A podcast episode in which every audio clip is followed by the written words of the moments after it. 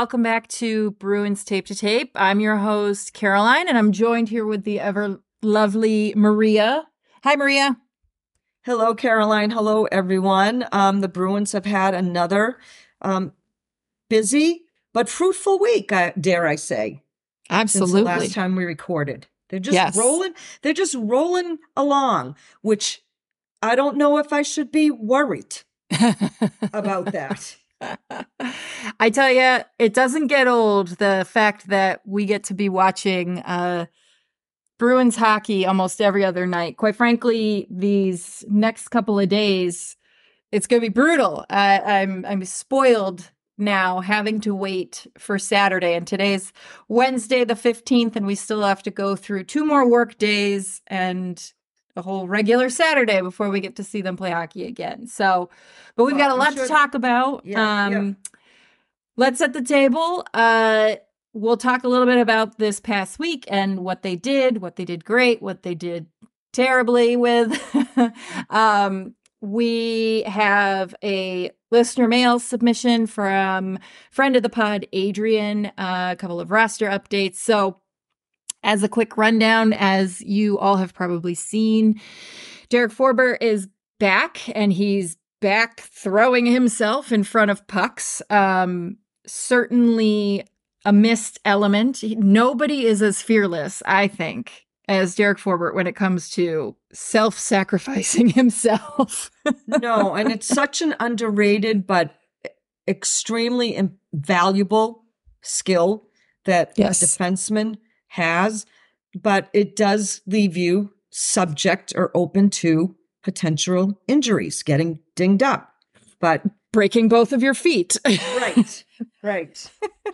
you know, and just as a quick sidebar, I know you and I have talked about like we gotta stay on topic, but I just have to say I love how uh diverse of skill set um our defenses this year when you have somebody like Forbort in the in the lineup, you know, I don't think every team has somebody who's like him. You've got your high skill players, your workhorses, your defensive defensemen, your offensive defensemen. So I just love that he's back because it kind of completes that full defensive picture um, that we've got. I think I think that's incredibly valuable to have. He's a he's a good steady stay at home defenseman and I you know I know that he's taken some criticism and I think there were some during the off season some fans who were hoping that uh, Don Sweeney would divest himself of uh, yeah, of Derek Forbort but um you know his penalty killing skills great. are great hmm Yeah. and with the number of penalties that the Bruins seem to be subject to be taking this season Yeah. um, you know, you, you need a guy like Yeah. that to anchor Yep. those penalty kill units. All reliable. Yeah. Yeah. And hopefully, you know, we're going to have a couple of other guys come back. You know, speaking of probably broken feet, Luch, uh, so he went out on LTIR. So, as a reminder to all of our friends out there, LTIR means 24 days and 10 games minimum have to pass before the player is allowed to return. So, for Luch, you- I believe you have to meet both thresholds. Yes. Uh, and so for Luch, uh, his 24 days date would put him at November 20th. Uh, and then the 11th game um, for him would be the Florida game on the 22nd. But Maria, you were reading, I think, uh, recently that Ty Anderson probably not going to be the case. Monday, the 13th, um, the update that Coach Monty provided is that he's not progressing as quickly as they had expected. And he's apparently um, a week behind where they expected him, but it's not dramatic, quote Yep. unquote. You know, they're they're they're winning without him. Yeah. He's an older player, although, you know, he's not old, but an Mm-hmm. Older player. And what's the rush at Right. this point? What's Yeah. the rush? exactly. And bringing him back is likely only going to create some cap issues for Yeah. Don Sweeney. So, Yeah. Definitely. And then for Grizz, now he's one that we've already seen pictures, video of at practices. So one can only hope at this point that he's right on target. But he was put out on LTIR on November 1st. And so his 24 days and 10 games actually lands on the exact same day. Uh, the 25th of November is the game against the New York Rangers for Black Friday. So I'll be curious to know. I believe that's in New York, right? Um, no, the bl- no, that game is here. Oh, it's home. I will Why be in think it was there? attendance. Of Yep. course, silly No, me. I will be. Yep. so uh, then, all the more reason. I mean, And- I and- and guess I would be don't surprised if it's not. any good game notes from me on No. that game because No. I might I might be participating in a few beverages. so we'll see. Uh hopefully we see Grizz back for that game and hopefully not too long after we'll see uh we'll see Luch. So um that being said, yes, we have been winning without him. Uh I probably am being a spoiled Bruins fan in saying we're winning, but I don't always like how. So let's do a quick rundown of our games uh, against the Islanders. We played Montreal and then we just played Buffalo. Um, what are your takeaways? What was going on for you? What did you So see? we'll- What you we'll love? start? Yeah, we'll start with the um, game against the New York Islanders, who, for the most part, are a boring team to watch. um, you know, they they had some push in, in in their game.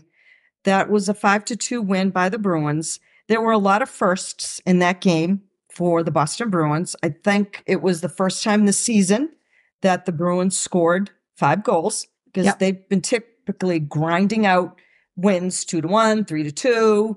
um, it's been a slog. type of th- yeah, yeah, it's a slog. And you know what? That's what we were expecting this Mhm. season. Um, this game was the Charlie Coyle show. Yeah. That has been the Charlie Coyle that we have all been waiting to see Yep. since he came from the Minnesota Wild.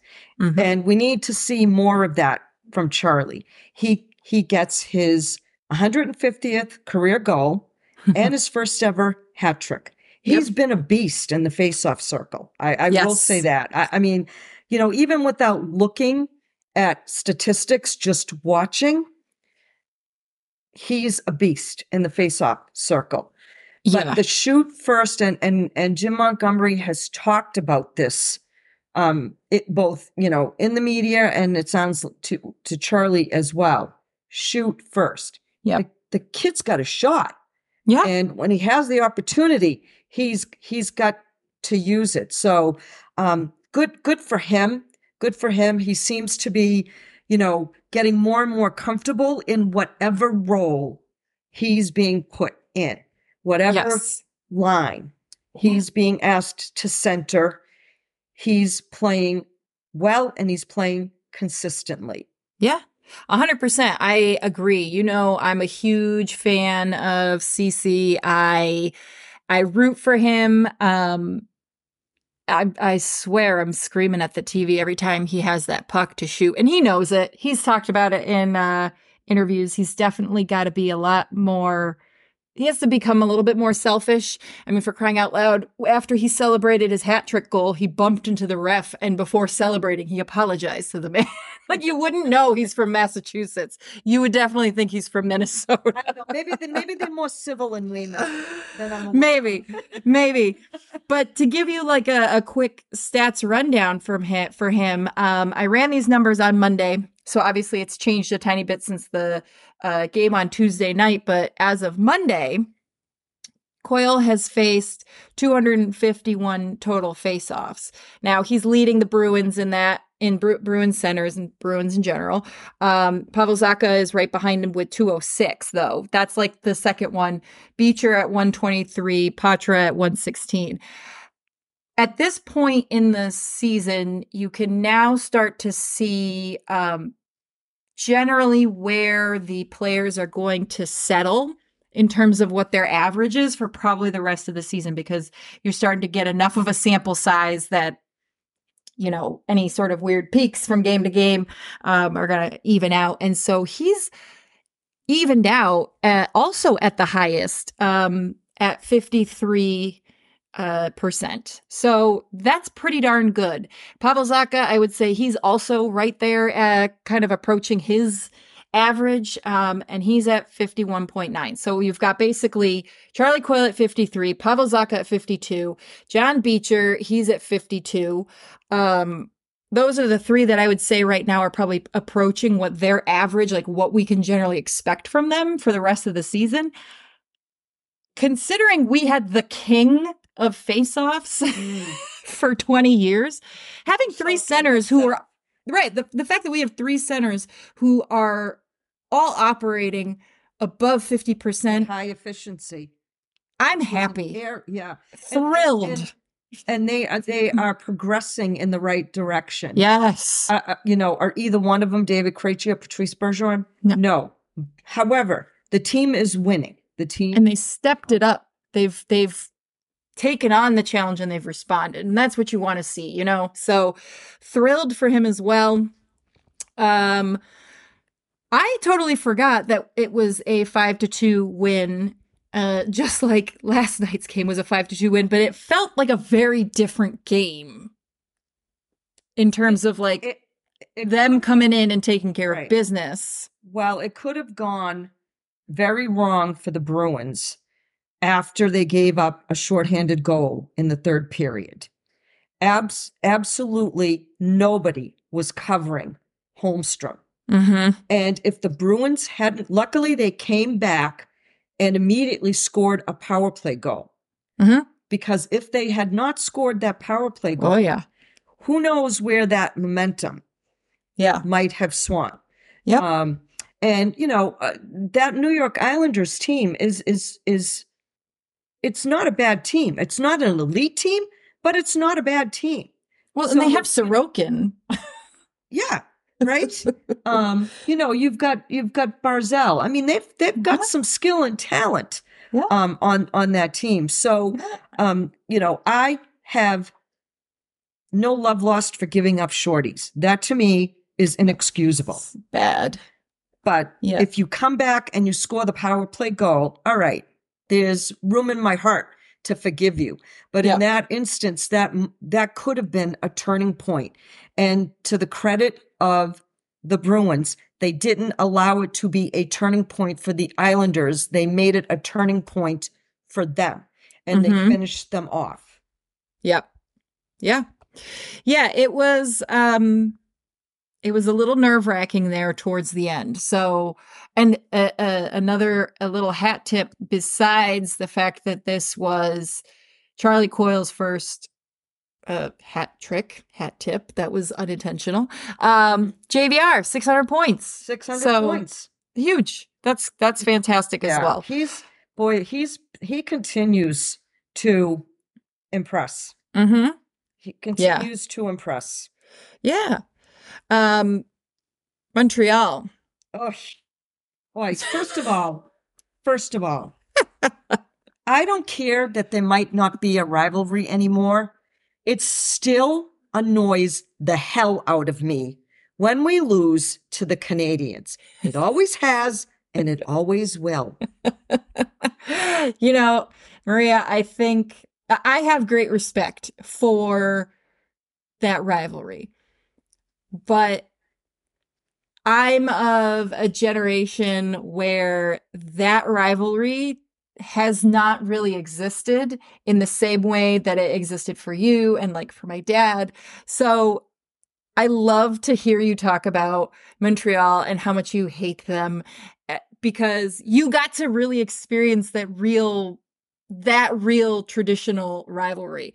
I have to settle for I have to settle for Toronto. uh, when when you look back and some of the um oh. you know, the, some of the best hockey fights, yes, okay. Mm-hmm you're going to find a lot of Bruins Canadiens Yeah. You know, I, I even go back as far as I can't even remember what year it was when, you know, Milan Lucic was going through the handshake line and oh God. apparently said something very um very inappropriate. It might have been Dale Weise, but um yeah, so that's how deep, deep Yeah. rooted the rivalry is, even for the players, Oh, yeah. not just the fans, but even the players themselves.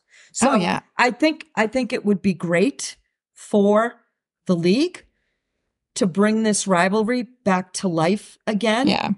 Um, i- i- w- was that game Saturday a potential start to it? Perhaps. Maybe. You know, Brendan Brendan Gallagher certainly tried to Mhm. reignite the Yeah. rivalry by you know taking a swipe at at Swayman and and Yes. basically yank That's yanking great. you know his face mask off. I That mean, doing what he does, right? yeah. Doing what he does. You know, we we got a guy like that on our team too. Mhm. So, um, Yeah, I think the the biggest problem or the reason why it's not been as big as it used to be is a couple of things. One, Montreal and Boston, you know, back in the heyday were both excellent excellent teams. And so it's so much more fun when you've got two phenomenal teams playing against each other because it's so exciting and you honestly don't know what direction it could go in because both teams are equally good, right?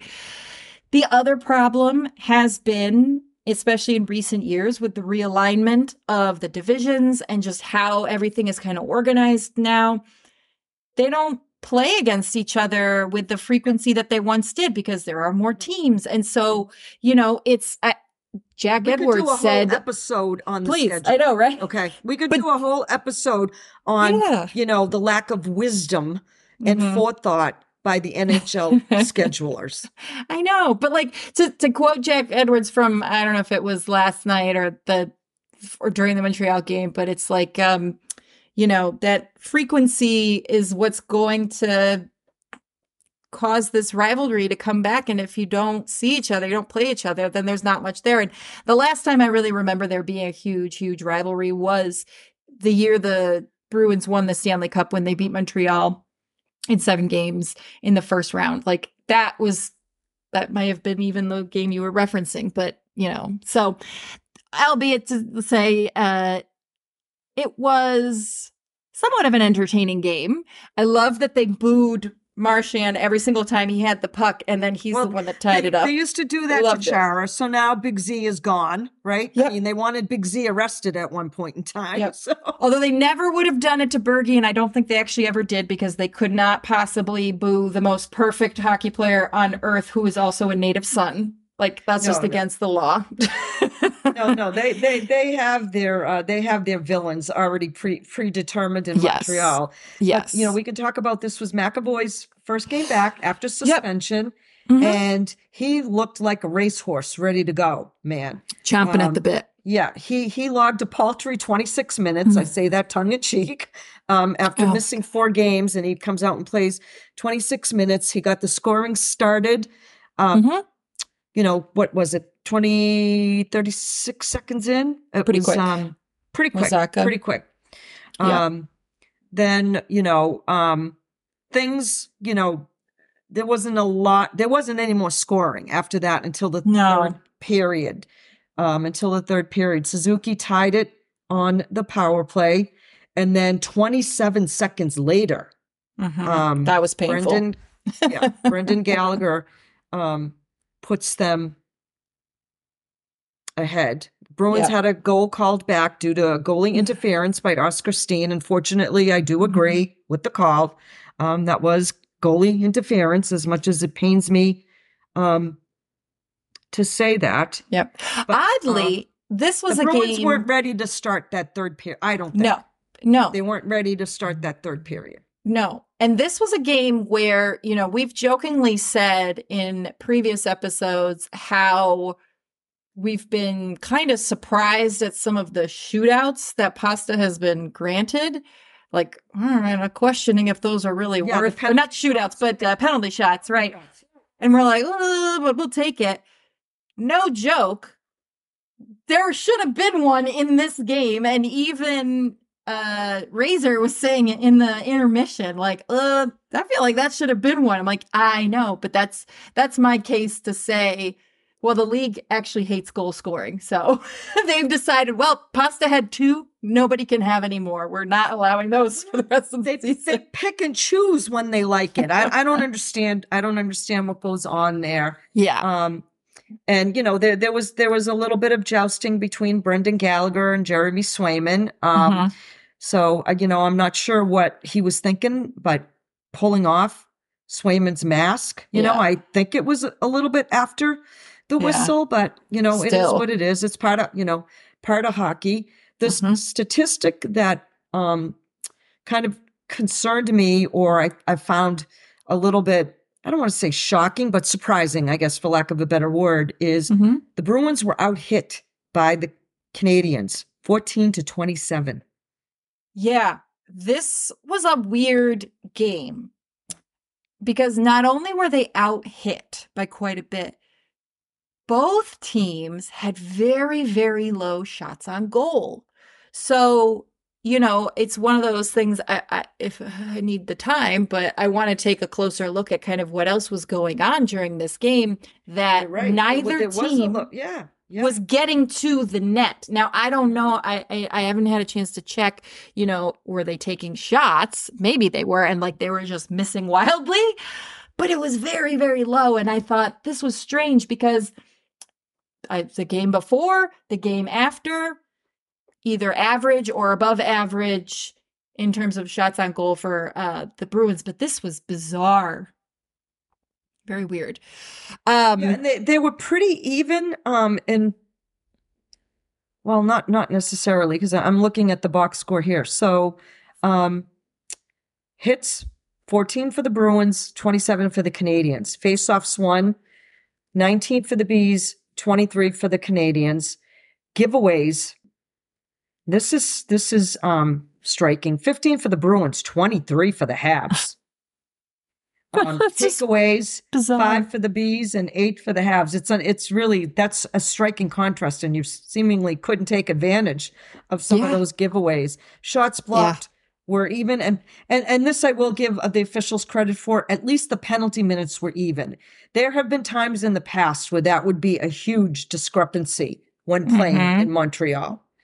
Um, that you know the Habs would get the benefits of the um, officiating. So I'm, I'm Yeah. glad to see that that that wasn't a factor um, Mhm. in this game. But I just don't think the Bruins came out ready to play in that third period. And then it was interesting after the game where um, Jim Montgomery called out Mhm. uh, Brad Marchand for a unsportsmanlike penalty that he took because he was grousing at the official.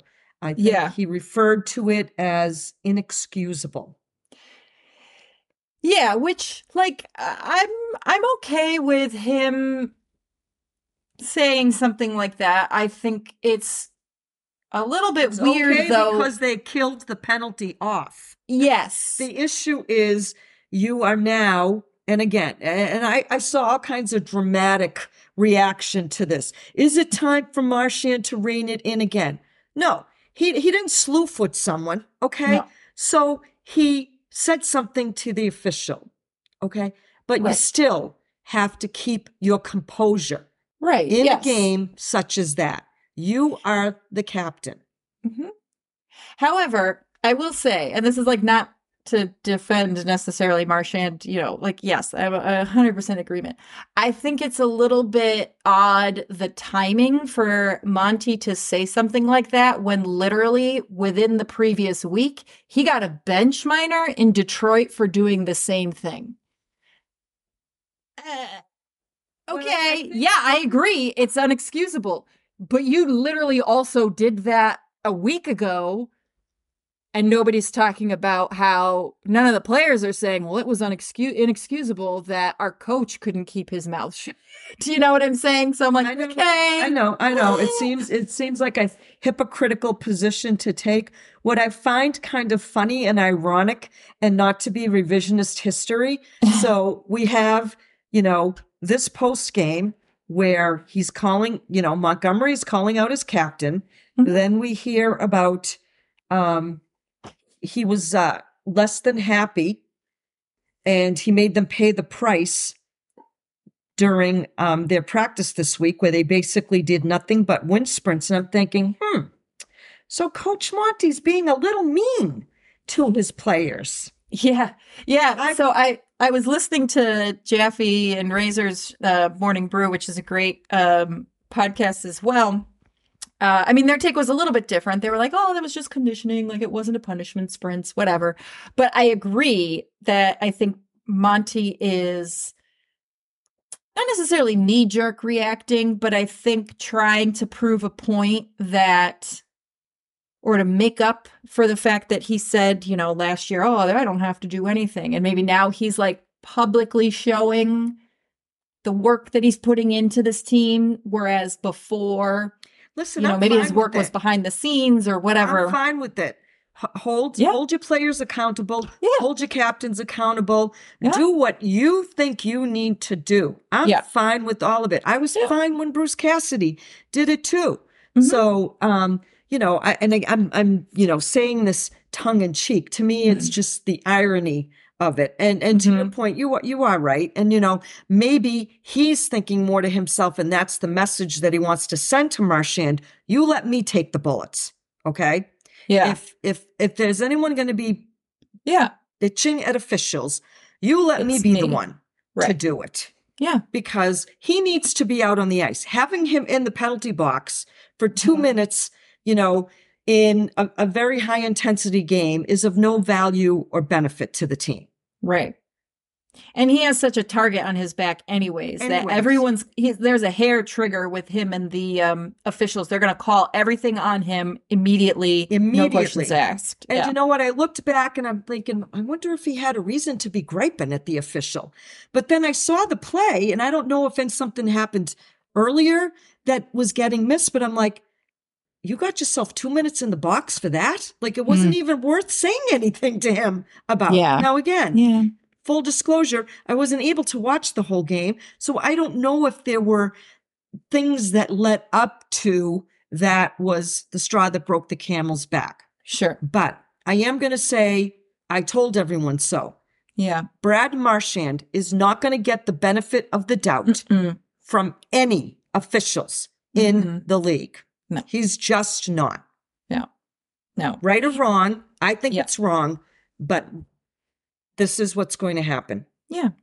And, you know, I think it's interesting that you said, and I agree, I've been seeing this kind of trend with a lot of the games. If they don't play the full 60, interestingly, this season, it seems like they come out pretty hot for the first and part of the second. And I've seen a number of games at this point where they kind of trail off in the second half of the game. But what's interesting, I did look up the um, the Corsi for percent for both Montreal and for Boston, and so that's essentially a way to measure um, shot attempts. So are they actually shooting at the net, even if they're not shots on goal?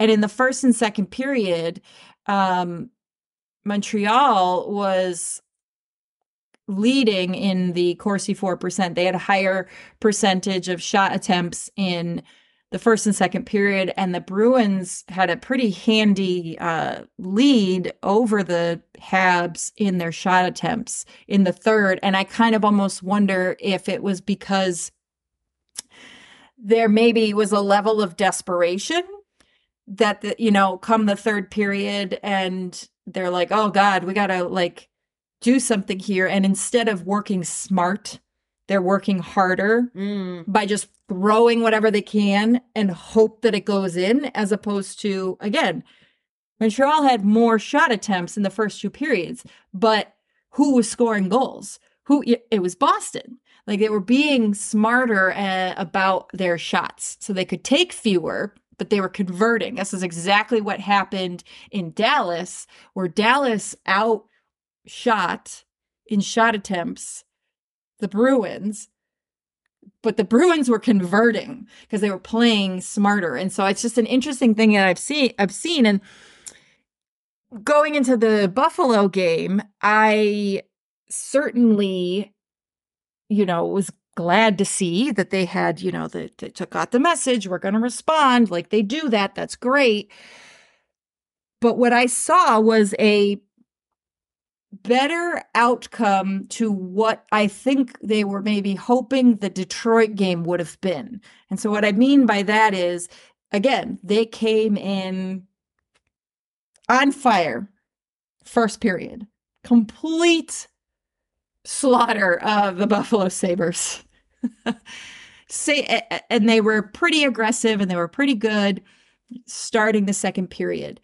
And then I don't know what happened. And I feel like that it was exactly what happened in uh, Detroit and a little bit of what happened in Montreal too, where I, I don't know, did the defense kind of just go to sleep? I mean, what was your take on how the defense was was going because i mean my my impression was that what ended up happening ultimately was a like yes we won but a failure on the part of the the defense. I mean, I I thought they t- I thought they had a decent game. Now, mm-hmm. again, the Buffalo Sabres haven't quite taken the jump that everyone expected them to take mm-hmm. at this point in the season. You know, the goaltending has been average.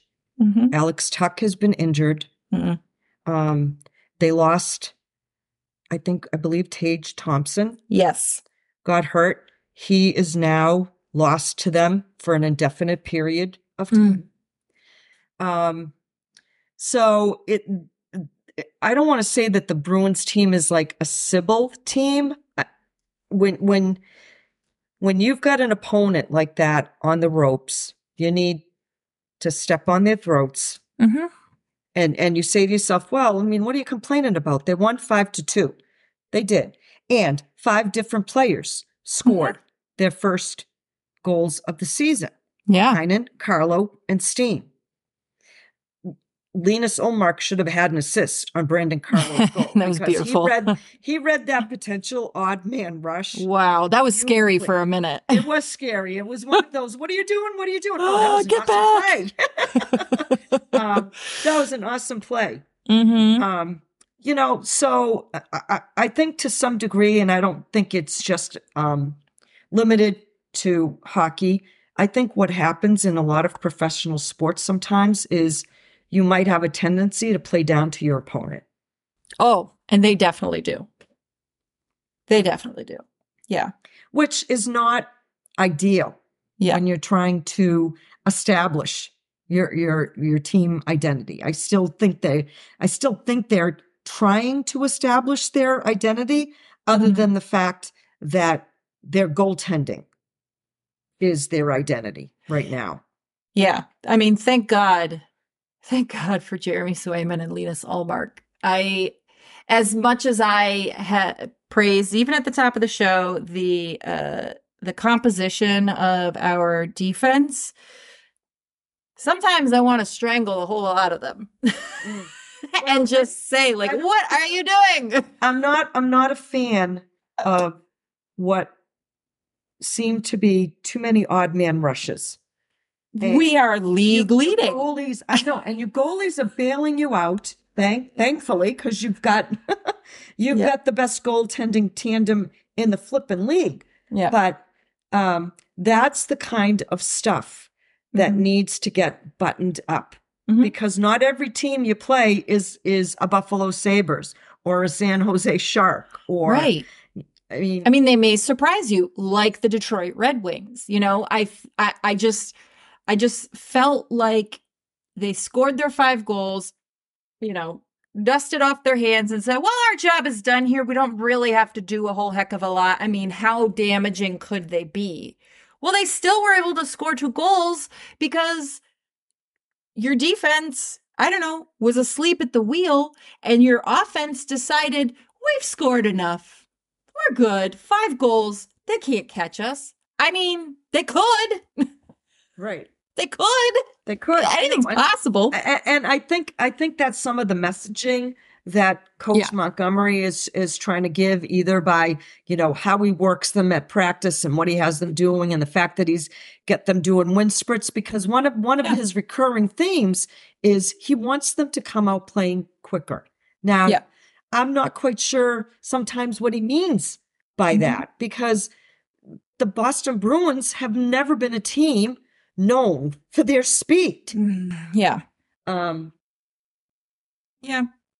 So it was an interesting game to watch. I mean, you know, I I was joking in our um, Discord, which everyone should check out in the show notes. Join us on game days for chats. Uh, but I was joking with uh, some of our regulars and saying, like, you know, as I could hear the local fans booing the Sabres, I kind of felt bad for the Sabres I'm- themselves. I'm- but, you know, I was like, oh man, I think about Connor it's Clifton just and I'm like, miserable in, in Buffalo right now between I'm the like, Bills and the oh my God. But I just was thinking about him. I'm like, here's a young guy who spent the start of his career on a on a storied team, has always been a good team. He's on it. He was a part of this magical team last year, and then here he is in Buffalo, literally getting booed. Like he's never been booed probably in his entire professional career. But then I remembered, no, no, he's going home to his pile of cash that he can sleep on. oh yeah, Enjoy your life, Connor Clifton. he- yeah, he wasn't getting that money here in Boston, Nah. so good for, And for him. Deserve And it. you know what? Good for him. Again, they're they're not they're not a s- cellar dweller. Yeah. You know, they they do have good young talent. You know, I don't think the the goaltending has been up to what they expected it to be there. Yeah. Um, Yeah. I mean, their guy's young. He's new. Like he's got to grow into it. And like, you know, not to turn this into Buffalo Sabres talk. However, just as No, a no, no, side I note, I Yeah. think this is a perfect example of a the the the talent that's on this Buffalo Sabres team, like the team should be better. Like they got a lot of really, really talented players. Rasmus Dahlin, Tage Thompson, Dylan Cozens, I mean Connor Clifton.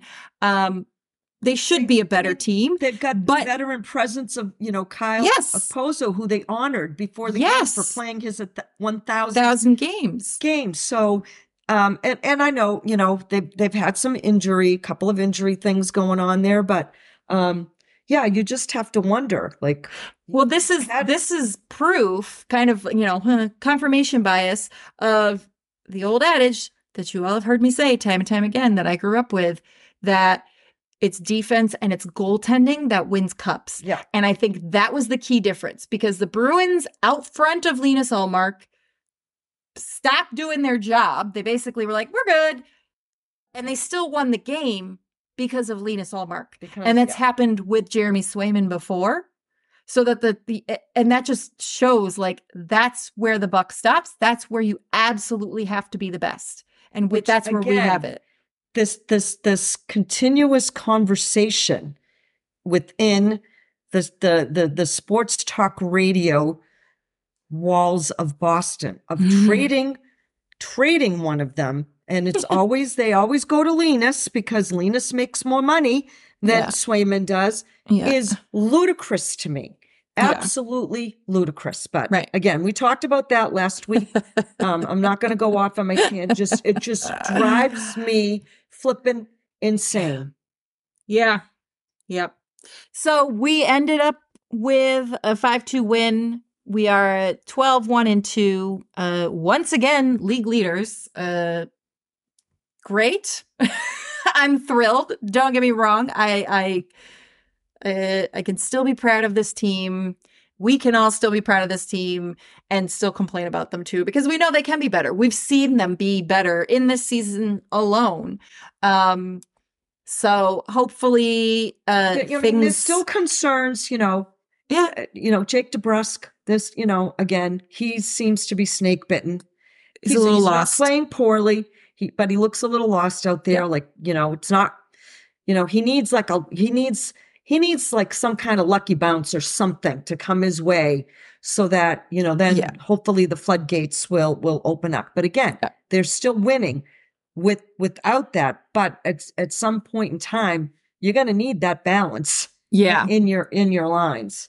Yeah. So hopefully that kind of improves for him. But we've got a redemption game again coming up. I, I do like uh, parts of this year's uh, starting schedule that some of the um, games like you know that we we we had this with Anaheim, we had this with someone else. I'm not remembering now who, but we've had one of these already.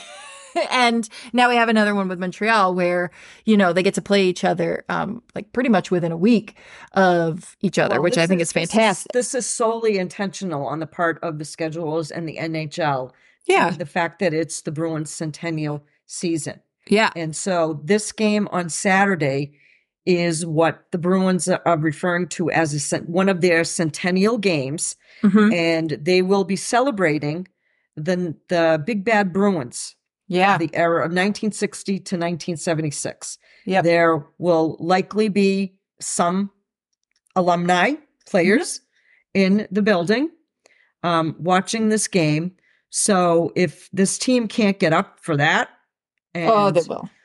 I I'm sure they expect. will. I'm sure they will. yeah. Um, it's at and- home. It's Montreal. Yeah, they'll have a little fire in their belly. They're playing the Montreal Canadiens at home on a Saturday night at the Mhm. TD Garden. After What a could loss. possibly go wrong?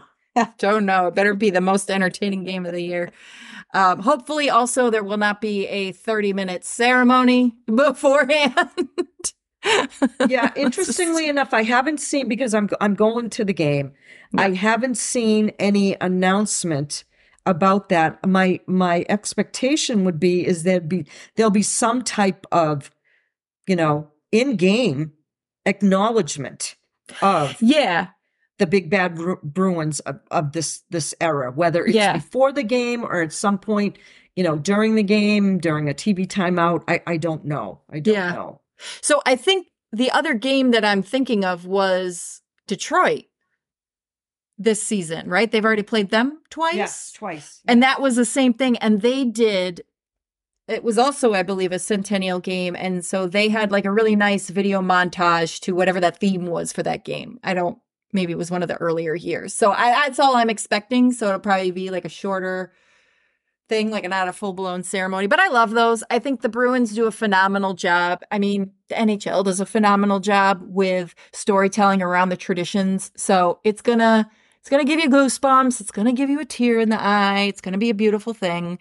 No, I'm Um, excited. I'm excited about um it's been Yeah. it's been a while since I've been, you know, in the building for a a Montreal yeah, Bruins game and I think there might be a little bit of leftover animosity with Bre- Brendan Gallagher and what he what he pulled Oh, with, yeah. um with uh, Yeah. Jeremy Swayman. oh yeah, yeah. And Swayman is Swayman slated to play. He should be Yeah. playing, right? he should be playing. That's right? awesome. If if That's the perfect. rotation stands true, Yeah, what they've don't been see why not. Swayman should take the net for that Yeah. game. Yeah, So unless Monty decides to change it up like he had in the past a couple of times against some of the teams last year that were a little bit of a thorn in the side. He did change him out of rotation just to change the goalie, but I mean, who knows? We'll find out soon. Um, if it if it's if it ain't broke, Monty, don't fix it. Hopefully right now- that lesson. Okay. literally right now, it's the only The reliable Correct. element of this team. It's not even unreliable. It is steady. It's And you predictable. have confidence, and it's predictable. It's it's on autopilot. Like nobody touch it. Don't look at it. Don't talk about it. Just whatever. Let them do whatever they want to do. These two guys genuinely like each other. Yes. I, I Yeah. saw, a, a, a, I listened and watched another podcast earlier today where the hosts had the opportunity to interview both of them together. Yes, And- I saw it. Yeah, they genuinely like each other. Yeah. Yeah. I mean, they, they've they've described it. They're like each other. brothers. Yeah, I think it's it's awesome. Yeah.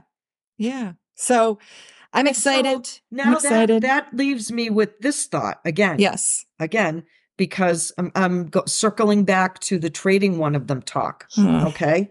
When you have a relationship such as that and a tandem such as that, do you really want to rock the boat if you ship one of them out Yeah. And the impact that it could potentially have? Because we talk about this all the time. Yeah. you know, locker room impact, locker room impact, Psychological. culture in the room. Right, Mhm. right. I, you know, again, I'm just throwing that out there. Yeah. Maybe more fodder for t- sports talk radio, but Yeah. um, Nah. Yeah. But we'll we'll have to wait and see what kind of happens. Trade deadline, you know, it's not that far away. Thanksgiving is literally in a week. I yeah, can't believe it. You know what? I know it's it's next week. I think I think that time It means the trade deadline's to tomorrow. yeah. Um, I, I think it's a little bit longer, honestly, Yes. that threshold when you look at where your team stands. And I, I think we've touched upon this on um, a prior pod. But Mhm. you know, I, I think you need to wait until, you know, even the early part of, of December to really Yeah. figure out what your team is and viably where they could potentially fall in a playoff scenario. Yeah. Yeah, absolutely.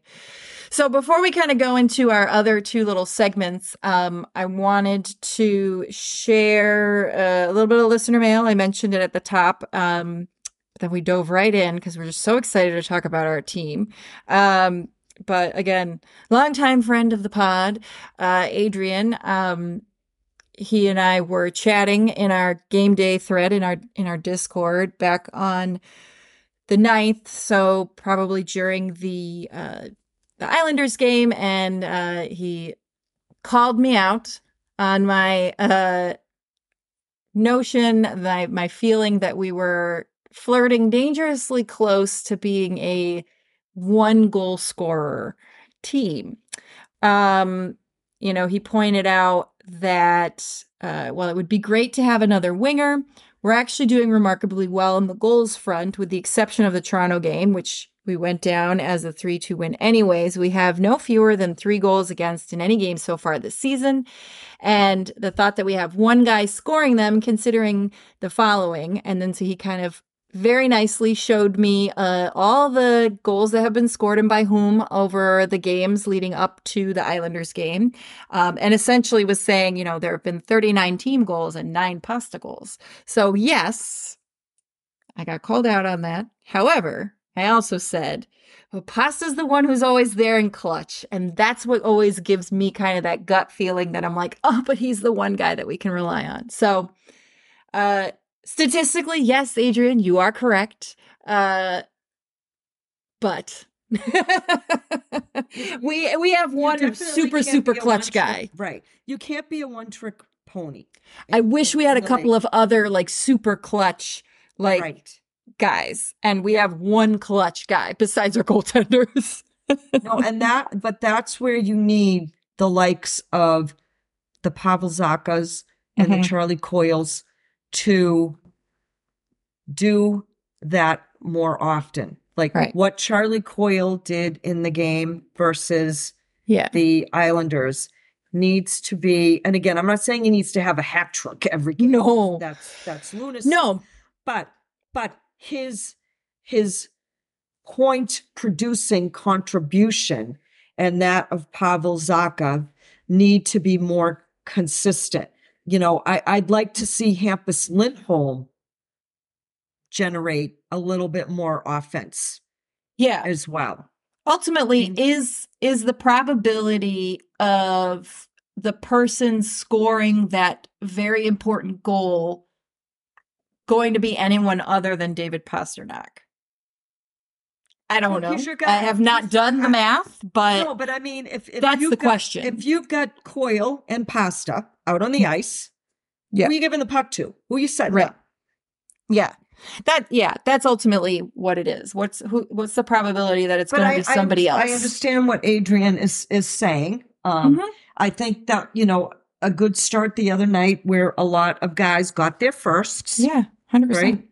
And sometimes that's why it's nice when you play, you know, a team such as the Sabres that is struggling a little bit. You know, maybe it gives guys like Hein and Carlos Steen a, a, a bit of a boost. Yeah.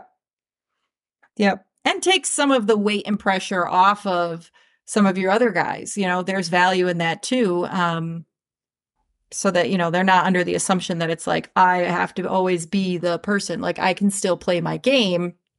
Not that they are taking their foot off the pedal, but you know, there is that weight of everyone's going to be expecting David Pastrnak to score a goal in every game. Like the probability is high that he's going to score in any given game. So, uh, thank you, Adrian. I appreciate the call out. Always a good, good yeah. chat. So, uh, like I said, everybody for being join us. and listening to us. Yes. We really appreciate it and giving us great conversation.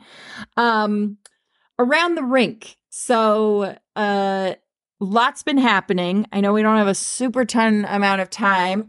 Um, the big thing, yeah. you know, we we like to collect a lot of little things for our different segments. Again, if you find us out on our Discord, you can see I like to drop these, you know, tidbits and these articles and, and memes and things um, for each of our segments. But the biggest one, obviously, is the coaching change that's in Edmonton and and the drama that's surrounding it. Yeah. Are we about to see another Wayne Gretzky situation for, you know, again, for our, our younger listeners or maybe folks who don't remember back in the 80s, right? Fresh off of winning some cups in Edmonton. Um, there were financial troubles, to say the least, and they literally could not afford to have Gretzky on the payroll. And so they shipped him off to LA. Uh, is that what's going to happen with well, the dynamic duo? I don't I, know. I, it shouldn't. I mean, again, unless unless Connor McDavid goes to them and says, "Get me out of here. I'm yeah. done.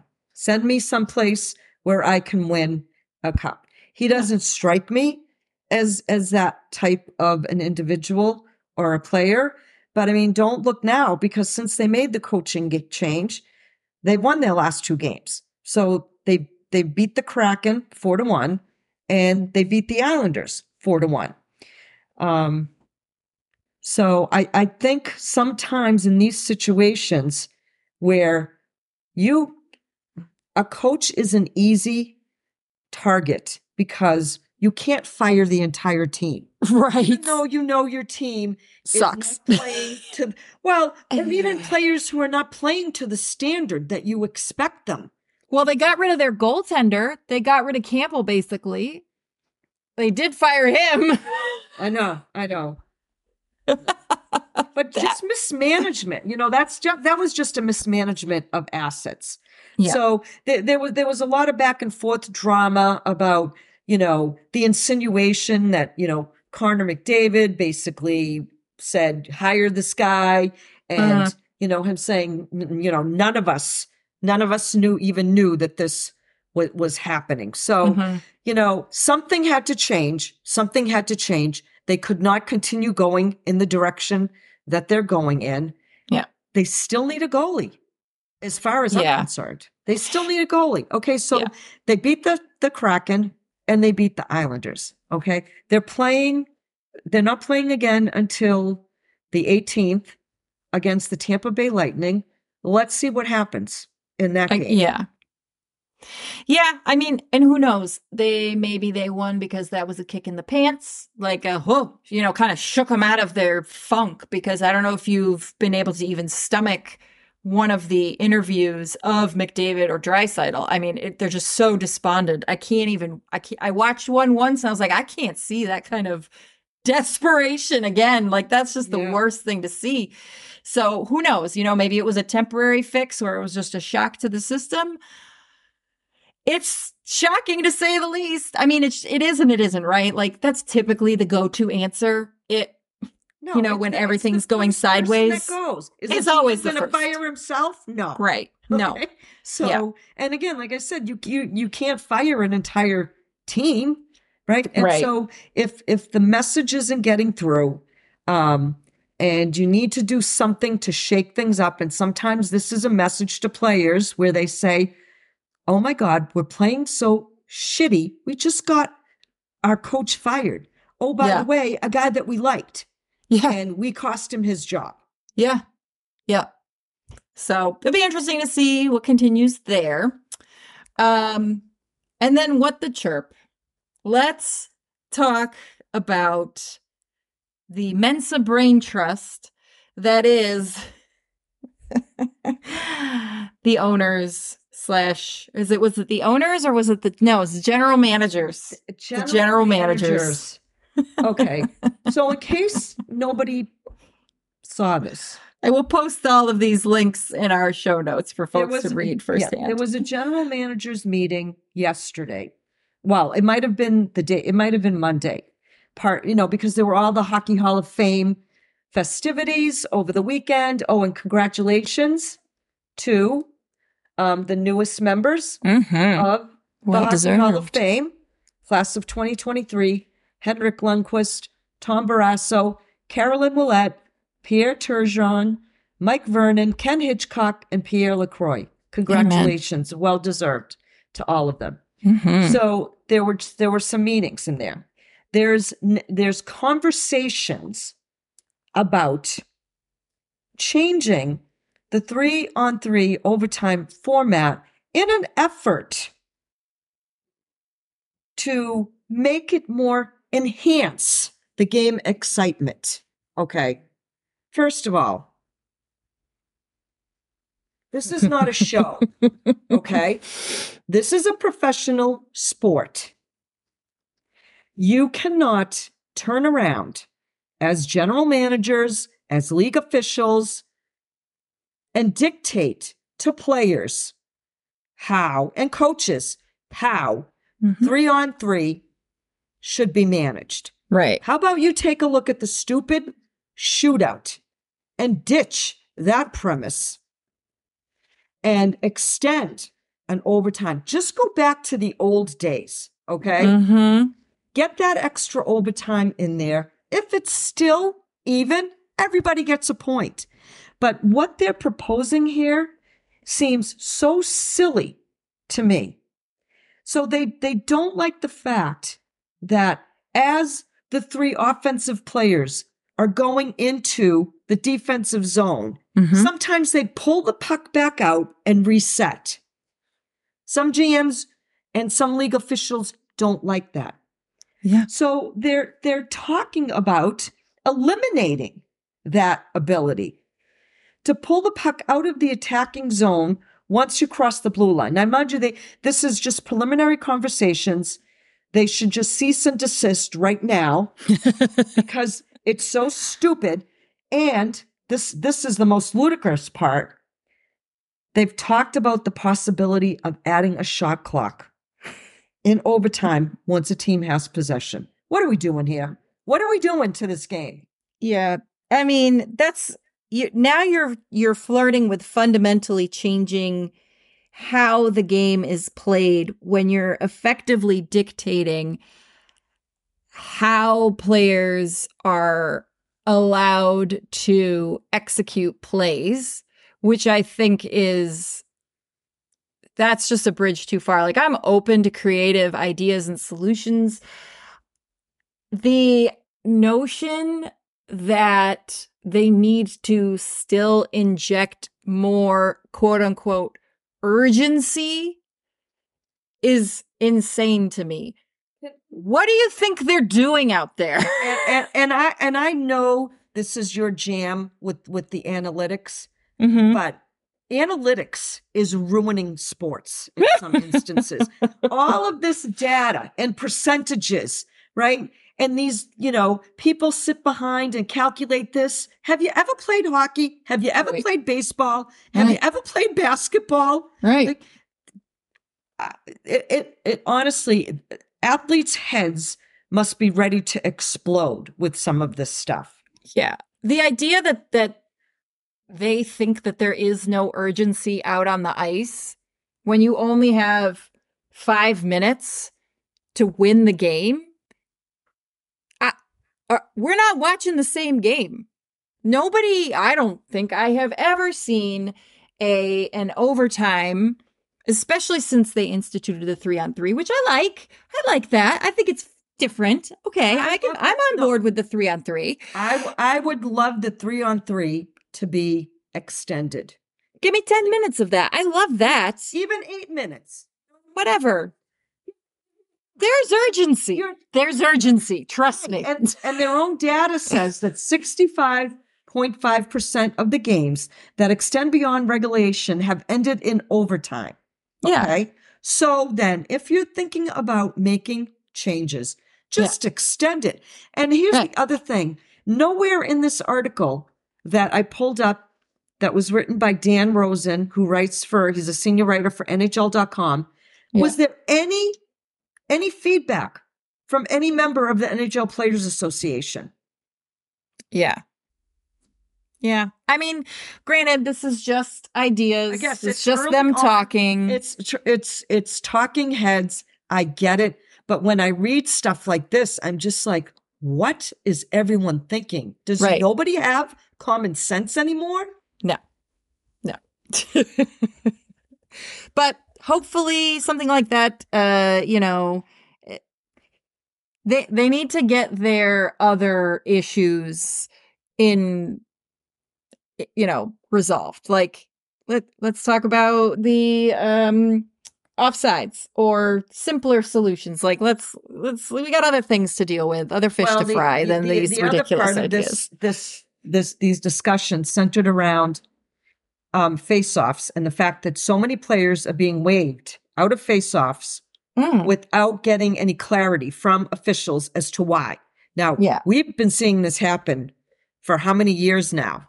yeah You know, with with Bergeron, with Krejci. Um, It's you- been a lot this season all the time. yeah And then what what the issue is is that the NHL director of officiating is is saying sometimes players um that are getting set they're not listening to instructions from the linesman. Okay, so what? So what? right So what? Right. Did they actually do? Uh, did they actually violate the face-off rules? Right. in that So moment. Are, are you are you mad because um are you mad because he's not listening to you or is he actually violating Right. something? Because there are because there are is, rules. Then you have a responsibility to explain that. Yeah. to the Yep. civil rights man. So um again, and and I think this has been a this has been a criticism that we've all shared for Mhm. a long a long time because Yeah. we see them being waved out and they're looking at the official like, are you going to tell me what I did to get Right. waved out of this face off? Right. No. no. No, I'm not. Yeah, yeah. No, I'm gonna be petty. You know, just like any good workplace uh Power. relationships. Power, yeah, yeah. Ego. Power- dynamics. Exactly. Exactly. Well, it's already been an hour. Uh, I love talking with you. I hope our listeners enjoy listening in.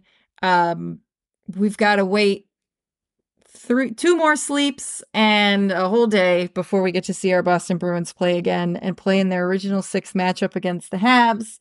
I'm so jealous that you get to be there. I can't It believe be it. a good one. Yeah. Never gotten to see a Habs game on the bucket list someday.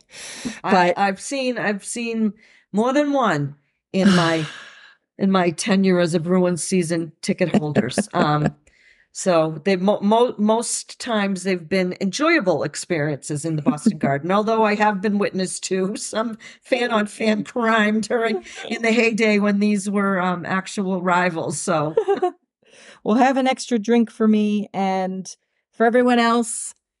Join us online. We have a, a new Twitter account just for the pod. Maria, what's what's the handle? It's um it's just called tape to tape. You can find me on X. Um just hit us up. You can you know send us questions. Yeah. We give you the exact name. Yep. Tape to tape MK, right? Yeah, at tape to tape MK. There you go. And it'll be in our show notes too. So you can all find it there. And with that, go bees. Go bees.